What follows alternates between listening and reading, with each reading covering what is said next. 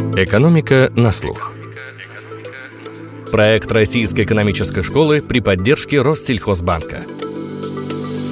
У каждого свой кусочек информации. И вот чем хороший рынок, тем, что, условно, если ты действительно веришь в тот кусочек информации, который у тебя есть, пожалуйста, иди и торгуй. И тогда из разных-разных кусочков как раз и складывается какая-то равновесная цена. Алексей Горяев, профессор Российской экономической школы фондовые рынки – это машины для обработки информации. Если у вас нет ценной информации, вы товар. Вы приносите деньги, которые зарабатывают другие. Алексей Дебелов, партнер FP Wealth Solutions.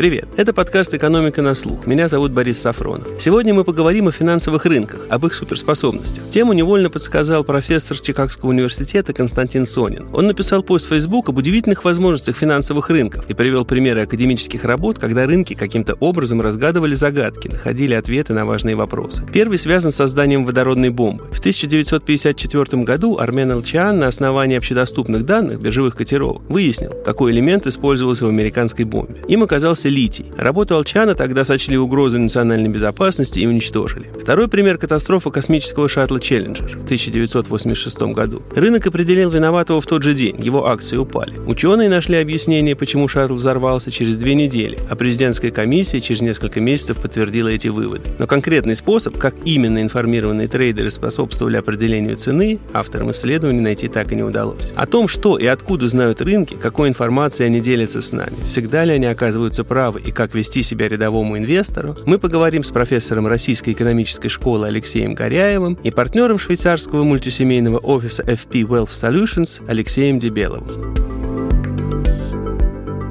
Алексей, как это вообще работает? Какова физика явления? Откуда рынки без доступа к информации быстро получают ответы, к которым эксперты со всеми данными еще даже близко не подошли? Здесь ключевое слово – это, конечно, информация. Здесь, в том, что вы сказали, там есть немного неправильный посыл, как-то без доступа к информации. Нет-нет, именно вследствие доступа к информации рынки и агрегируют информацию, закладывают это в цены. Вопрос только в том, какая информация, потому что есть публичная, есть частная. И здесь вот в случае челленджера шла речь о том, что публично как раз ничего не было известно. Рынок строил догадки. У каждого человека есть как бы свой кусочек информации. И здесь, ну, видимо, у некоторых людей, кто торговал на рынке, была какая-то информация ценная, которая как раз позволяла, торгуя на этой информации, в итоге двигать цену в правильном направлении. И мне кажется, на рынке как раз вот это самое интересное и есть. Откуда и как приходит информация, и как из этих разрозненных кусочков в итоге получается та самая цена, которая, как мы считаем, многие говорят, является эффективной. Эффективные рынки – это когда цены отражают всю информацию. Алчан подробно описал, как он нашел ответ. Он изучил научные журналы, чтобы определить варианты ответа, а затем изменение котировок компаний, связанных с производством этих веществ. Это было в докомпьютерную эпоху, с тех пор многое изменилось. Можно ли говорить, что это предвосхитило современные компьютерные методы изучения рынка? И какие возможности это открывает? Главное ум, потому что ум никто не отменял, что в докомпьютерную эпоху, что сейчас. Более того, мне кажется, сейчас наоборот опасность в том, что есть какая-то иллюзия, что компьютеры могут все, пресловутый искусственный искусственный интеллект, хотя, если так подумать, на самом деле за каждым алгоритмом стоит программист. Не, просто человек, который делает код технически, а вот именно тот, кто закладывает этот принцип. И если говорить про успешных алготрейдеров, какой-нибудь пресловутый там Renaissance Technologies и многие другие успешные хедж-фонды, которые это используют, там очень умные люди, которые стоят за этими алгоритмами. Без них алгоритмы мертвы. Кто их не придумает, не запустит, не будет обновлять, вовремя выдергивает, такая шутка, штепсель из розетки, когда что-то не так. Вот. Хотя тоже если вспомнить 2020 э, год, была сильная просадка рынка, неожиданно резкая, и потом не менее неожиданное, достаточно быстрое восстановление рынка. И вот именно в этот момент, абсолютно нестандартный как бы для всех, эти алгоритмы, большинство из них, по крайней мере, дали сбой. И многие лидирующие фонды, они в итоге терпели убытки в этот момент. Алгоритм не помог.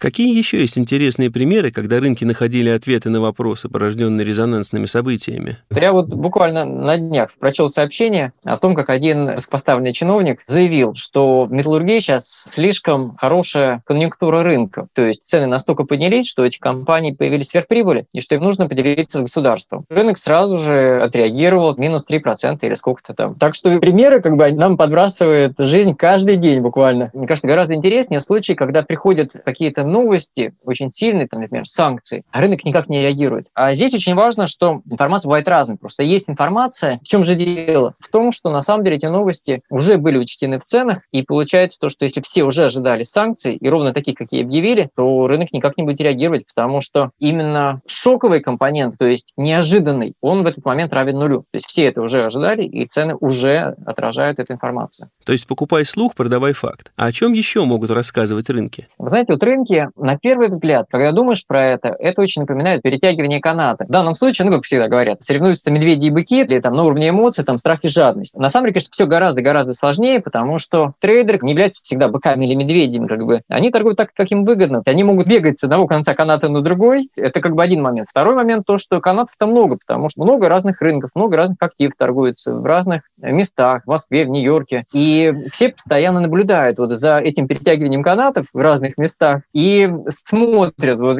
есть какой-то дисбаланс в этих ценах. Знаете, как по закону сообщающих сосудов. Уровень воды везде должен быть примерно одинаковый. Если где-то там чуть выше, а в другом месте ниже, получается как раз так называемый арбитраж. Можно как бы дешево купить в одном месте. Кстати, вот это очень хорошо делает алгоритм, потому что это очень легко запрограммировать, и поэтому эти золотые возможности вот алгоритмов, они, конечно, давно уже прошли, и сейчас нужно придумать гораздо более сложные алгоритмы для того, чтобы зарабатывать. Всегда это связано с рисками. Возвращаясь к вашему примеру про недавнее заявление чиновника о сверхприбылях металлургов, как вам кажется, а что означает это трехпроцентное падение? Оно отражает то, что отрасль действительно заставит поделиться, или это такая дежурная реакция рынка на непонятное, но угрожающее заявление? Очень хороший вопрос. Действительно, откуда вот складывается именно такая реакция, такое изменение в цене? Там 3-4%. Мне кажется, на первый взгляд, это, конечно, всегда эмоции. И, конечно же, на рынке есть много обычных людей, которые торгуют, нравится, мне нравится, ну, соответственно, покупают, продают. Но определяющую роль играют, конечно, не они. Самые главные игроки – это профессиональные финансовые институты. Я имею в виду банки, управляющие компании, просто те люди, кто умеют считать, просчитывать денежные потоки и они, я уверен, уже составили, пускай даже самые простенькие, но все же модельки, где есть вероятность, где есть возможный ущерб, и они смотрят, к чему приведет это заявление и сколько могут потерять эти компании. В теории, на самом деле, достаточно одного такого рационального агента, кто вот все очень хорошо просчитывает, и вот очень важно, у него есть неограниченный кошелек. Он может за свои слова постоять, что называется, рублем или долларом, сколько угодно много, и если он видит, что там цена отклоняется от этого справедливого в некотором смысле уровня, тогда он будет, соответственно, покупать до бесконечности или, соответственно, продавать до бесконечности, и тогда сдвигать цену к тому самому равновесному уровню. А на практике Renaissance Technologies Джима Саймонса пришлось ограничить размер фонда, который много лет демонстрирует феноменальную доходность, десятки процентов в год, потому что быть эффективным и очень большим оказалось невозможно. Но можно ли каким-то образом пользоваться таким знанием рынка? Например, когда Алчан понял, что ответ литий, следующим шагом, наверное, было бы логично инвестировать во что-то, связанное с литием. Но в теории рынки тоже учитывают в ценах всю доступную информацию, то есть и найденный Алчаном ответ тоже. На самом деле, вот все трейдеры как-то пытаются найти что-то такое уникальное, чем можно воспользоваться, на чем можно заработать. В случае лития надо просмотреть, есть компании публичные, которые торгуются на рынке, которые занимаются добычей лития. Если нет, можно посмотреть, например, на инфраструктурные компании, те, которые поставляют оборудование для добычи лития, или те, кто занимается переработкой лития. То есть можно смотреть, кто вокруг в этой цепочке кормится на этом литии, и на нем пытаться заработать. Или сейчас, в принципе, ну, как раз не тогда, вот Второй мировой войны, а вот именно сейчас, конечно, очень популярны деривативы, потому что те же там по ценным металлам есть фьючерсы, опционы, э, и они предоставляют действительно очень удобную возможность для спекулянтов, вкладывая небольшие средства, получать в итоге достаточно большой потенциальный результат, прибыль или убыток. Если вы правы, вы много заработаете, если нет, извините, потеряете.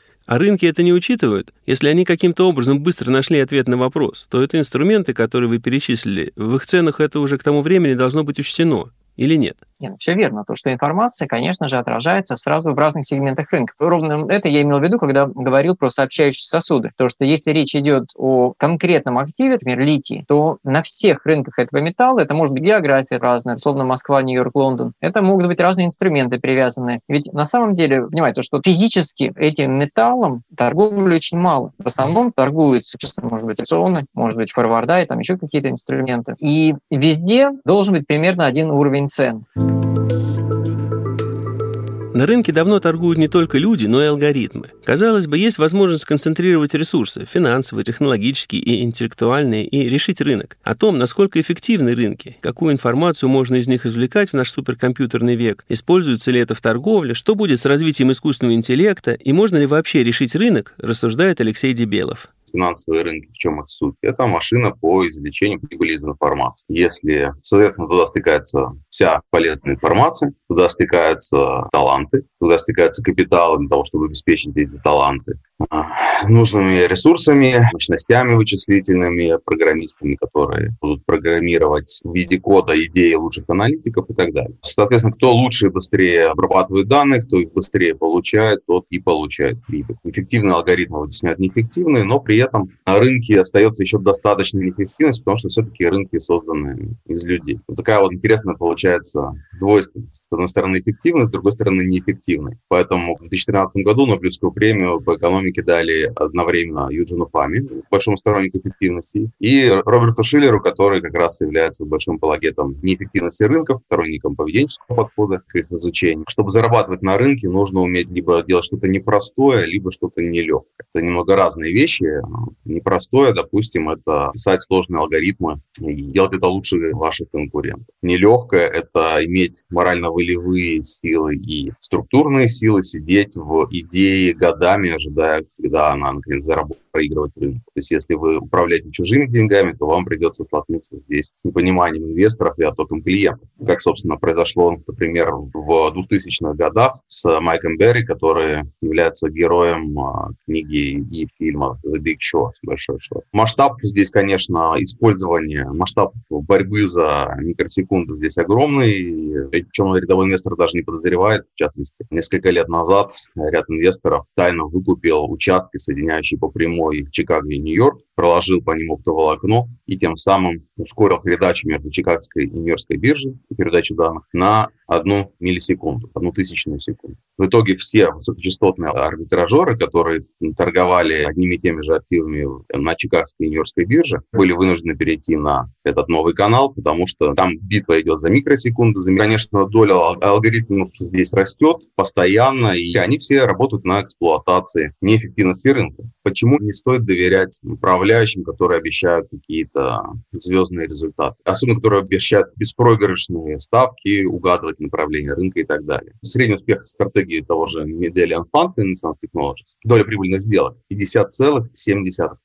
То есть ни о каком угадывании направления рынка надежном речи, естественно, не идет. Но вот эта разница между 57 и 49,3 на миллионах сделок складывается в миллиарды. Впрочем, здесь постоянно идет развитие технологий, борьба алгоритмов, борьба железа, и рост конкуренции среди квантов может съесть и эти прибыли. Так что окончательно решить рынок, чтобы получать на нем высокие прибыли без риска, я думаю, не удастся никому.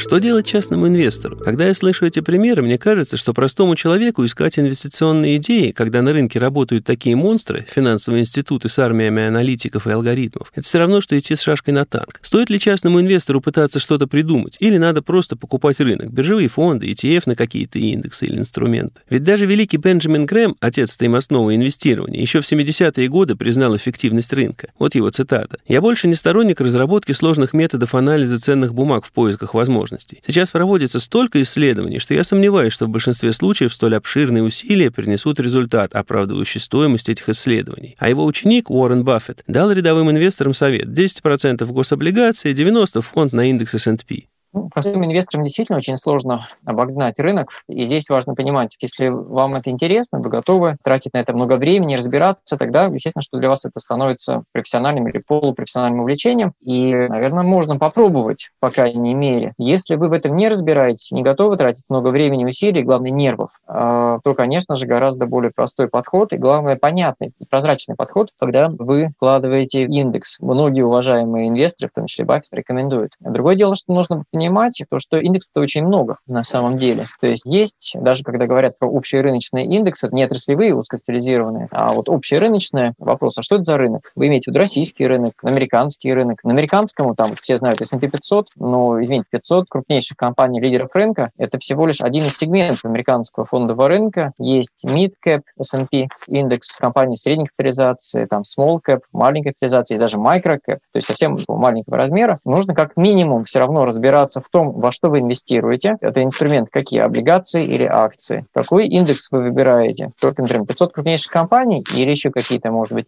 соотношения будет у вас 10 на 90, там 10, ну, условно, депозит или облигации, там 90 акций, или другое соотношение, которое зависит от вашего отношения к риску, от вашего горизонта. И здесь в любом случае требуется какой-то минимальный уровень вовлечения в том, чтобы это работало разумно. И мне кажется, важно, когда вот говорят про инвестиции, рассматривать, естественно, в более широком контексте. В контексте личного финансового планирования и управления не только деньгами, но вот именно всем своим благосостоянием. Не зря вот есть же такой термин по-английски wealth management. То есть wealth – это не просто деньги, да, именно благосостояние. Благосостояние – это, как бы понятно, включает в себя ваш человеческий капитал, реальный капитал, возможно, недвижимость у всех есть. И вот когда это рассматриваешь в контексте семьи, то инвестиции, они немножко по-другому играют. Ты понимаешь, например, что ты как бы, может быть, и не гонишься за большим риском. Тебе важнее в первую очередь не потерять эти деньги, во вторую очередь, например, защитить от инфляции. И это уже не так просто на самом деле, если посмотреть. И дальше уже, да, может быть, какое-то там что-то еще заработать. Так что простым инвесторам нужно простой совет. Нужно вот это продумывать, с этого начинать, и потом уже вникать в те дебри, про которые мы начинаем говорить, про информацию, арбитраж, алгоритмы. Это следующий уровень сложности. Думаете, у них есть шансы с их слабой экспертизой? Есть много исследований о том, что на длинном горизонте даже большинство профессиональных управляющих проигрывают рынку. Почему так происходит? И можно ли считать это подтверждением эффективности рынков? Ну, все верно. Это тоже считается таким косвенным э, доказательством эффективности рынка. То, что информация, она уже заложена в цены, и поэтому каким бы умным, профессиональным даже управляющим вы ни были, за счет чего вы сможете обыграть рынок, то есть показать доходность выше индекса. Или вы должны выбирать акции какие-то, которые дают более высокую доходность при прочих равных, или ловить момент. То есть, когда рынок растет, соответственно, больше агрессивные инструменты вкладываются, которые растут вместе с рынком. Когда рынок падает, наоборот, выходить в кэш, деньги, вот, и, соответственно, не терять деньги во время падения рынка. Это звучит очень легко, но на практике добиться этого безумно сложно. Все пытаются, но действительно в итоге, если говорить не об единичном успехе, а именно систематическом сверхрезультате, сверхрынка, то такого практически никому не удавалось. Из э, управляющих взаимных фондов я могу вспомнить только Питера Линча, был такой легендарный управляющий огромного фонда Fidelity Magellan, который год за годом, лет чуть ли не 10 работал, и в итоге там он показал результат выше S&P 500 в среднем 1 или 2% в год год. Все, больше никого не могу вспомнить. Есть Уоррен Баффет, но это не портфельный управляющий, у него прямые инвестиции, как бы, но это тоже уникальный случай. Можно, условно, по пальцам пересчитать, mm-hmm. а подавляющее большинство, действительно, они, кстати, к чести их нужно сказать, что они в среднем показывают доходность очень близкую к индексу. Вот. И там в среднем отстают как раз вот на уровне своих комиссий. И тогда, собственно, этим и объясняется интерес инвесторов к простым, дешевым, прозрачным индексным фондам, которые за очень низкую комиссию дают очень хороший, повторяющий рынок результат. То есть на американском рынке треть, наверное, всех инвестиций частных инвесторов это уже индексные. Эта доля растет, продолжает расти. Надо, наверное, сейчас уже как бы начинать беспокоиться о том, не слишком ли высокая эта доля. К чему это может привести? Если большинство инвесторов, рядовых и не только, станут пассивными, начнут инвестировать в индексные фонды,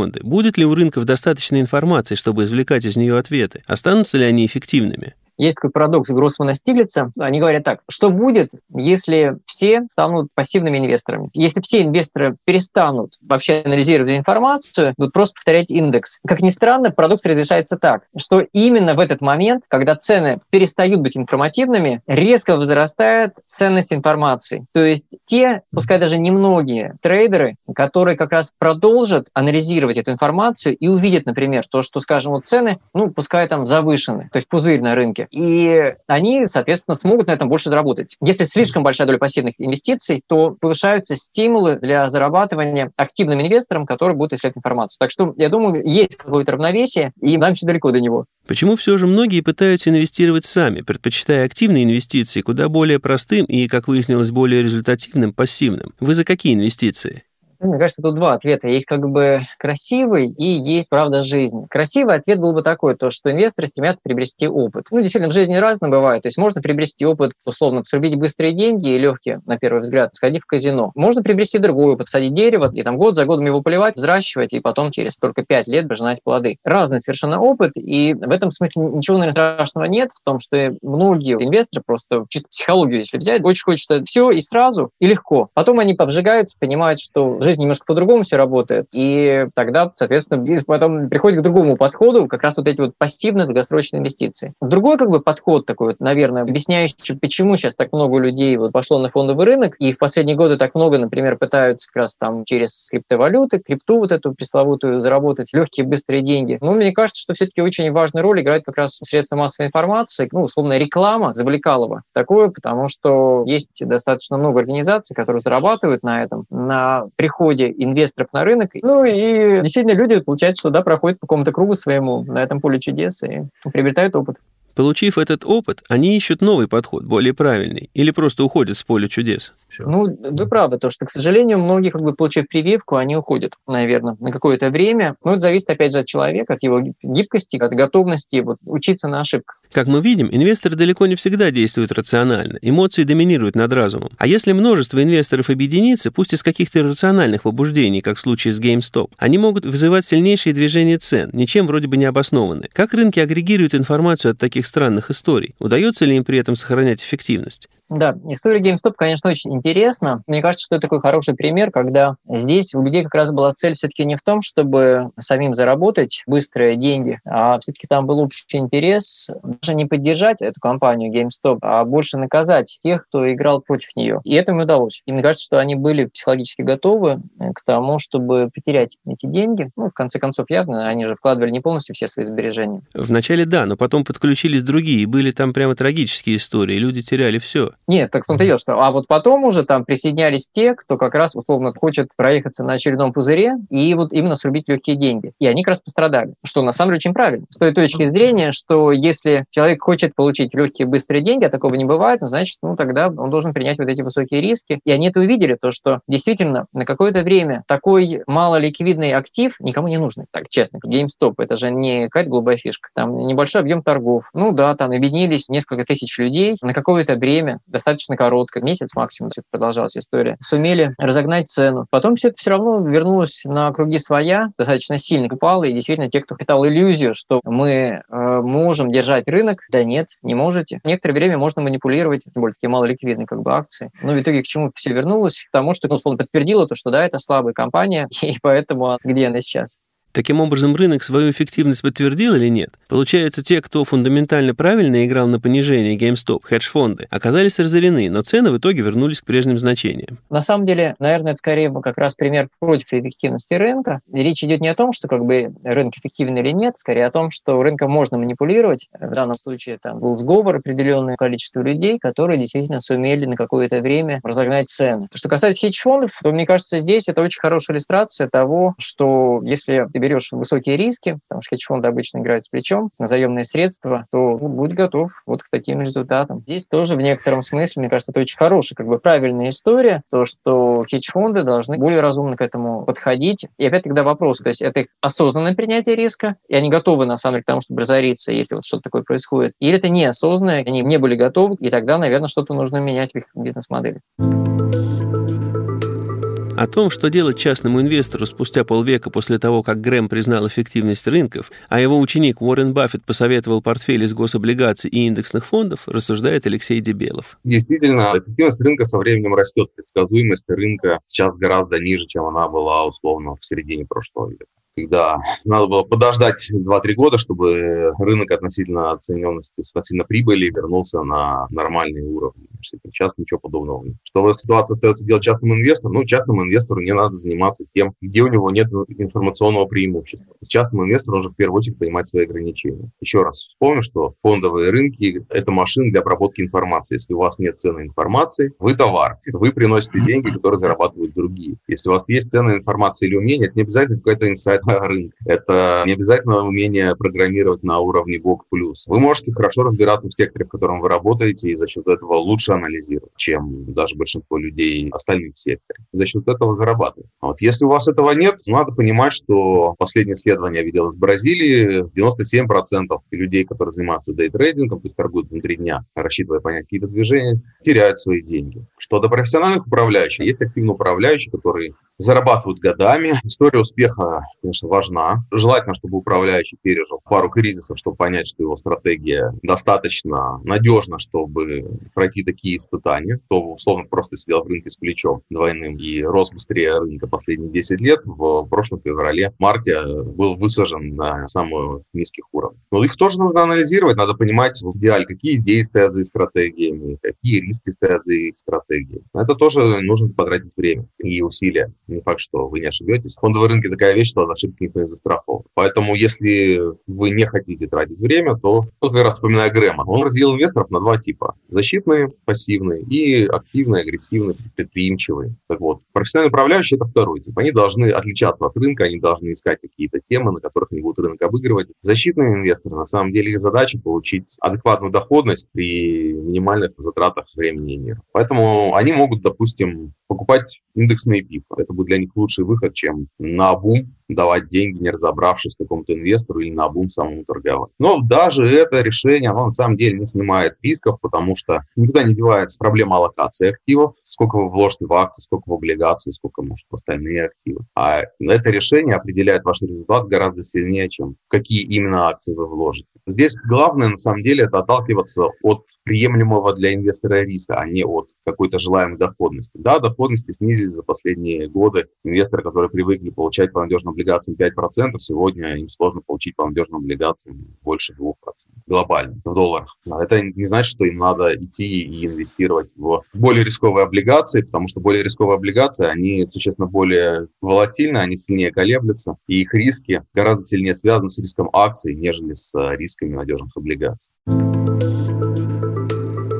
Какие инвесторы важнее для определения цен? Рациональные или иррациональные? Или, может быть, их сочетание? Важны и те, и другие. Тут опять же, там, если вернуться к теории, конечно же, должен быть хотя бы один такой рациональный и ненасыщаемый такой инвестор, беспредельно жадный, да, тот, кто все знает и сможет, соответственно, торговать, как только увидит отклонение цены от равновесной. С одной стороны, да. С другой стороны, представьте, что если все такие умные и рациональные, то торговли просто не будет. Если все все знают, она должна быть такой, кто с кем будет торговать. Поэтому в моделях обязательно должны быть какие-то, ну, там их по-разному называют, как бы noise traders, то есть те, кто и ради шума торгуют, ради ликвидности, то есть не ради прибыли. Они нужны, потому что иначе рациональным агентам не на ком будет зарабатывать. Вот. Так что равновесие те и другие важны. А вот если опять вернуться к вопросу, все-таки всегда ли рациональные агенты способствуют тому, чтобы была справедливая цена? Ответ, конечно, нет. Потому что в более продвинутых моделях там, наоборот, как бы учитывается то, что если мы играем не один раз, а у нас такая как бы динамическая игра, то есть, условно, каждый день повторяется торговля на рынках, и, ну, представь, профессиональный трейдер наблюдает то, что действительно на рынке раздувается пузырь. То есть день за днем происходит рост, надувание цен на какие-то активы. Он вполне рационально может решить, да, я вижу, да, пузырь, но он решит, окей, давай я тоже проедусь на пузыре и вовремя, надеюсь, соскочу с него. Вот. И тогда если рациональные агенты будут присоединяться к пузырю, то они тоже будут ему способствовать. И я думаю, что, что вот мы видели в 2008 году, эта история, как бы она была. Те рациональные трейдеры, которые пытались играть против пузыря на рынке ипотеки, представьте, в пятом году, шестом году, они проигрывали год за годом. И только те, кто угадал именно момент, что это будет именно конец седьмого, восьмой год, только они, немногие, вот, вот сказать, дождался и вовремя вот, выбрал момент для игры на понижение, они, конечно, были на коне. Вопрос времени очень интересный. Я знаю несколько примеров, когда люди очень точно предсказывали сценарий финансового кризиса, который разразился в 2008 году, но сами очень сильно от него пострадали. Все они потом объясняли это примерно так. Ты понимаешь, что все идет не туда, что это плохо кончится, но ты не знаешь, когда. Как долго рынки могут оставаться нерациональными? До какого момента могут надуваться пузыри? Очень хороший вопрос. Знаете, как раз вот по итогам восьмого года э, было большое обсуждение в США, может ли финансовый регулятор противодействовать пузырям. И вот до восьмого года было стойкое убеждение в том, что ну, мы не хотим идти против рынка, потому что есть пузырь или нет, вообще это вопрос. И во-вторых, соответственно, что мы будем играть против рынка? Если рынок верит в то, что цены должны быть такими, то будем играть на понижение, что ли? Но потом кризис пришел, цены обрушились, и в итоге победило все-таки мнение такое, что все-таки регулятор должен обращать внимание на пузыри. Ну, мне кажется, это на словах. Потому что по факту то, что мы сейчас наблюдаем, как бы те же предпосылки, что были до восьмого года, то есть дешевые деньги, и деньги пытаются найти любой способ заработать, и поэтому цены продолжают идти вверх. И вот здесь по поводу роли рациональных игроков в пузырях, мне кажется, очень важный момент что такое. Когда главу City Group во время кризиса вызвали в Конгресс и спросили, почему вот так все произошло, разве не видели, что там такие риски, такой пузырь на рынке ипотеки, он ответил пословица известная, что пока дудочка играет, мы танцуем. То в чем идея? В том, что, ну да, были риски, да, мы это понимали, но все игроки участвовали в этом пузыре, вот в этом пире на рынке недвижимости США, и поэтому я, как глава одного из крупнейших американских банков, не мог это игнорировать. То есть мои акционеры меня бы не поняли. Ну, конечно, там было немножко сложнее, потому что регулятор, на самом деле, он поддерживал расширение ипотеки в США перед восьмым годом, и поэтому было, на самом деле, несколько с разных сторон стимулов в том, чтобы как раз поучаствовать в этом пире. К чему это привело? Ну, да, к кризису. Такое бывает. То есть как бы такая расчистка, когда неожиданно приходит правда, как бы, и в итоге многим становится плохо от этой правды. Интересно, а когда она приходит, как рынок понимает, что надо падать? Как лопается пузырь? На практике, вот если мы представим надутый воздушный шарик, достаточно поднести иголку в правильном месте. Да? Ну, мне кажется, здесь важен сам факт, что когда пузырь надут, то даже малейшее прикосновение острого предмета, оно действительно приведет к тому, что он лопнет. Что это будет за острый предмет? В каком конкретном месте там поднесут? На самом деле не так важно. Важно то, что чем больше надувается, тем уже он становится как бы менее прочным. Так что, если бы мы знали, да, когда лопается пузырь, ну, наверное, мы смогли бы на этом заработать. Ну, точно вам никто не скажет. До того, как начинается разворот, появляются люди, которые говорят, все не так хорошо или плохо. Сначала они рынку проигрывают, а потом им на смену приходят другие, и у них, видимо, получается, да? Мне кажется, накапливается какой-то критический объем информации, потому что в США ведь тоже именно дно кризиса, когда обанкротился инвестбанк Lehman Brothers 15 сентября 2008 года, и наступило не сразу, не вдруг, то есть не один момент, то есть перед этим рост, рост, рост, а потом вдруг один день падения. Абсолютно нет. Это еще с седьмого года, там, еще с середины седьмого года пошли первые ласточки, проблемы на ипотечном рынке, стагнация рынка недвижимости, первые проблемы с обслуживанием ипотечных кредитов. И наоборот, можно сказать, что как медленно лопался пузырь. И то, сколько времени финансовые регуляторы США пытались сделать хорошую мину при плохой игре и говорить, что все не так плохо, мы справимся, это фундаментально прочный рынок. Естественно, что это их профессия такая, успокаивать всех и врать при этом. Они не только пытались успокаивать рынки. ФРС публикует протоколы своих заседаний, спустя некоторое время, конечно. И дважды была похожая история. Через полгода после того, как лопнул пузырь доткомов, они не могли понять, почему же технокомпании сокращали кап-вложения, а после того, как упали цены на недвижимость, они обсуждали, что происходит. И это были не словесные интервенции, а внутренние обсуждения. Как объяснить неверие экспертов в рынке?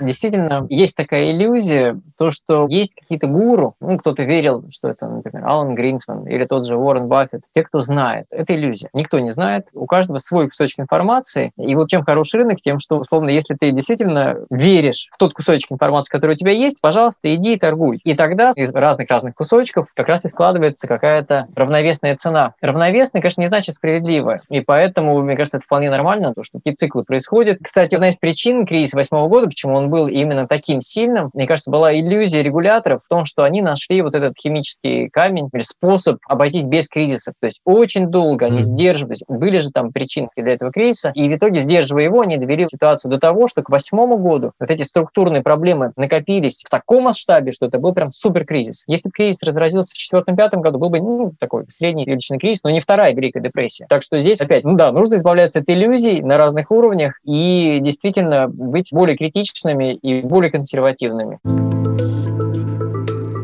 О том, прав ли рынок сейчас, в начале июня 2021 года, когда фондовые индексы вблизи рекордных за всю историю значений, мы поговорим с Алексеем Дебеловым. Как вы оцениваете текущее состояние рынка? Насколько нынешние уровни рациональны? Многие говорят о пузыре. И вы, наверное, хотели тоже упомянуть это слово. На самом деле не обязательно. Может быть, происходящее рационально, учитывая, какие сейчас ставки. Наверное, можно построить модель, которая уведет цены в бесконечность. Ну, если у вас нулевая стоимость денег, то но мы будем более реалистичны. Говоря, пузырь или не пузырь, и вообще, что такое пузырь? Мы уже обсудили, что рынки нерациональны. Рынки составлены из людей, которые слишком заносят в оптимизме, слишком заносят в пессимизме. Ресурсов арбитражеров, которые стоят против этого, их пока недостаточно. Возможно, их никогда не будет достаточно, чтобы компенсировать эти избыточные движения. Соответственно, сначала избыточный оптимизм надувает пузырь, потом он лопается, избыточный пессимизм загоняет рынок вниз существенно ниже, чем оправданно рационально. Просто потому, что вступает в дело физиология, у людей надпочечники вбрасывают кортизол в кровь, кровь, люди стрессуют и резко уменьшают свое желание. Не то, что они уменьшают, их организм за них меньше. Желание принимать риски. В итоге, как говорил барон Ротшильд еще в 19 веке, надо покупать, когда кровь течет по улицам. Но до этого не у многих людей в момент максимальных распродаж есть и морально-волевые ресурсы, и ресурсы финансов. Пузыри надуваются достаточно регулярно. Пузыри – это следствие психологического настроения толпы, поведения толпы. Но их идентифицировать достаточно сложно. Недавняя относительно 2017 года работа гарвардского профессора с российскими корнями Шлепера, который анализировал пузыри в США в различных отраслях и пузыри в остальных рынках, показала, что как он определял вообще ситуацию подозрительную на пузырь. У вас отрасли, цена акций в предыдущие два года достаточно серьезные темпы роста учетверения. И понятно, что как раз то, что многие люди считают избыточной дороговизной, рынок потерял берега, пузырь и так далее. На самом деле, как показал анализ из 40 подобных случаев за 90 с лишним лет в США, 21 оказался пузырем, когда акции реально упали на 40% и больше в течение следующих 12 месяцев. А 19 оказались не пузырем и продолжили расти дальше. И средний результат из этой точки после четырехкратного роста за два года оказался примерно нулевым. Тот же самый результат, даже немножко более положительный, оказался в глобальном рынке. Там из 107 наблюдений 54 оказались не пузырем, 53 пузырем. То есть предсказать пузырь достаточно сложно. Но тот же Нобелевский лауреат Шиллер еще в 96 году предсказал пузырь доткомов, после чего NASDAQ вырос в 4 раза до 2000 года, до пика, а потом упал в 8 раз. Но, честно говоря, именно надутого пузыря на всех глобальных рынках акций я сейчас бы не видел. И считаю наверное, самым привлекательным из крупных классов активов для инвесторов. Поэтому говорить в целом дороговизне рынка акций, я считаю, сейчас не приходится. Потому что, в первую очередь, мы его сравниваем с доступными альтернативами сейчас это в первую очередь облигации. Мы не можем сравнить его с, условно с рынком акций 20, 30, 40 лет назад, потому что 40 лет назад доходность гособлигаций была в США десятилетних 15%. Сейчас она 1,5%. Странно в этой ситуации требовать, чтобы акции давали одинаковую доходность и стоили относительно прибыли, например, и в той, и в нынешней ситуации. Все люди ошибаются. А какие ошибки допускали рынки? Ну, кроме пузырей. Или пузыри – это и есть главные ошибки рынка? Какие неверные ответы они давали? Нет, ну, мне кажется, можно зеркалить пузыри. Пузыри – это завышенные цены, которые продолжают повышаться, именно потому что все ожидают дальнейшего повышения цен. А в зеркальном, соответственно, во время, наоборот, кризиса, можно сказать, заниженные цены, какое-то время держатся, и можно сказать, что в это время снова ждать нерациональности, цены тоже неадекватно отражают реальность. Хотя вот тоже это вопрос. Когда говорят про реальность, можно всегда найти обоснование сколь угодно высокой цене, сколь угодно низкой цене. Все зависит от того, что мы, например, ожидаем высокие прибыли компании или низкие, высокие темпы роста или низкие, стоимость заимствований, стоимость денег, дешевые или дорогие, опять же, какими они будут в будущем, на 5, 10, 20 лет вперед. Кто-то знает, может точно спланировать. Так что какие предположения мы закладываем модель, вот такие цены получаем. И еще раз, наверное, правда жизни в том, что это не то, что вот есть какая-то идеальная модель, и цены ей соответствуют. Нет-нет, на практике мы видим, что рынок каждый день, каждую секунду находит равновесие вот этих ценах, пресловутых перетягивания каната происходит, где-то оно балансирует. Но это значит, что преобладающее убеждение на рынке соответствует именно этой модели, этим предположениям относительно прибылей, темпов роста экономики и так далее. Так что, получается, мы сами к этому переходим, мы все вместе торгуем на рынке, мы сами определяем эти цены. И рынок просто показывает, знаете, как градусник, какой средней степени оптимистичности, что ли, относительно перспектив развития экономики конкретных компаний. А можно показания этого градусника, если он в какой-то степени эффективен, эти способности рынка находить ответы, использовать для других целей, например, для проведения экономической политики? Мне кажется, действительно очень правильно было бы более объективно, что ли, относиться к рынку, чтобы, с одной стороны, понимать его великую роль как агрегатор информации, и в этом смысле, можно сказать, барометр общества, финансового сообщества, по крайней мере. С другой стороны, понимание того, что здесь есть тоже какая-то степень нерациональности, шума, цены могут отклоняться, и надолго отклоняться, там, вверх или вниз. После кризиса 2008 года все-таки центробанки считают важным бороться с пузырями, потому что кризис — это действительно такая очень, очень негативное время для многих людей, по крайней мере, там для инвесторов, у которых есть долгосрочные сбережения, и поэтому имеет смысл, ну, понятно, что можно регулировать рынки, можно через денежно-кредитную политику, соответственно, влиять на сбережения людей. Но мне кажется, долгосрочный подход все все-таки повышать осознанность среди участников рынка, имею в виду, конечно, финансовую грамотность. И в более широком смысле, то есть не просто как знание инструментов каких-то, куда можно вложить деньги, а вот именно, вот еще раз, как бы в контексте своих жизненных целей понимать, как ты это используешь. Мне кажется, это бы предотвратило многие негативные явления, излишняя закредитованность и спекуляции какие-то излишние, пирамиды пресловутые. Вот это все, конечно, очень вредит и людям, и репутации рынков. Не странно, потому что действительно многие обжигаются на этом и больше уже туда не идут. Центральные банки пытаются воздействовать не только на инфляцию, но и на инфляционные ожидания. Потому что эти ожидания тоже влияют на инфляцию. В каком-то смысле рынок — это ведь тоже набор ожиданий. Стоит ли регуляторам пытаться воздействовать на рынок, или он сам разберется? Мне кажется, Центробанк, ну, особенно в развитых странах, ровно к этому и перешли. Совершенно верно. То, что самая такая важная и тонкая материя, которую они могут оперировать, это именно ожидания относительно будущего. И они очень сильно влияют на текущие решения, особенно долгосрочные решения, скажем, по инвестициям, по сбережениям, если говорить про население. И поэтому Центробанки действительно сейчас с этим работают. Я рад, что наш финансовый мегарегулятор тоже в этом смысле выглядит очень современно. Что ж, рынки знают многое, но, конечно, не все. Они могут являть чудеса проницательности, а бывают на удивление нерациональными, да просто глупыми, как и все мы. Ведь рынки — это на самом деле все мы, их участники. Рынки надо слушать, но безоговорочно доверять им нельзя. Со временем они становятся эффективнее, но как бы ни совершенствовались рынки, регулирование, технологии, получать высокие прибыли без риска не удастся. На них и дальше будут надуваться пузыри, делаться и теряться состояние. Тем интереснее наблюдать за ними и работать на них. Главное – сохранять здравый смысл. Желаю всем инвесторам эффективности. И, конечно, удачи. Это был подкаст «Экономика на слух». Слушайте нас на всех цифровых платформах, следите за анонсами в соцсетях Российской экономической школы и читайте тезисы на портале guru.nes.ru.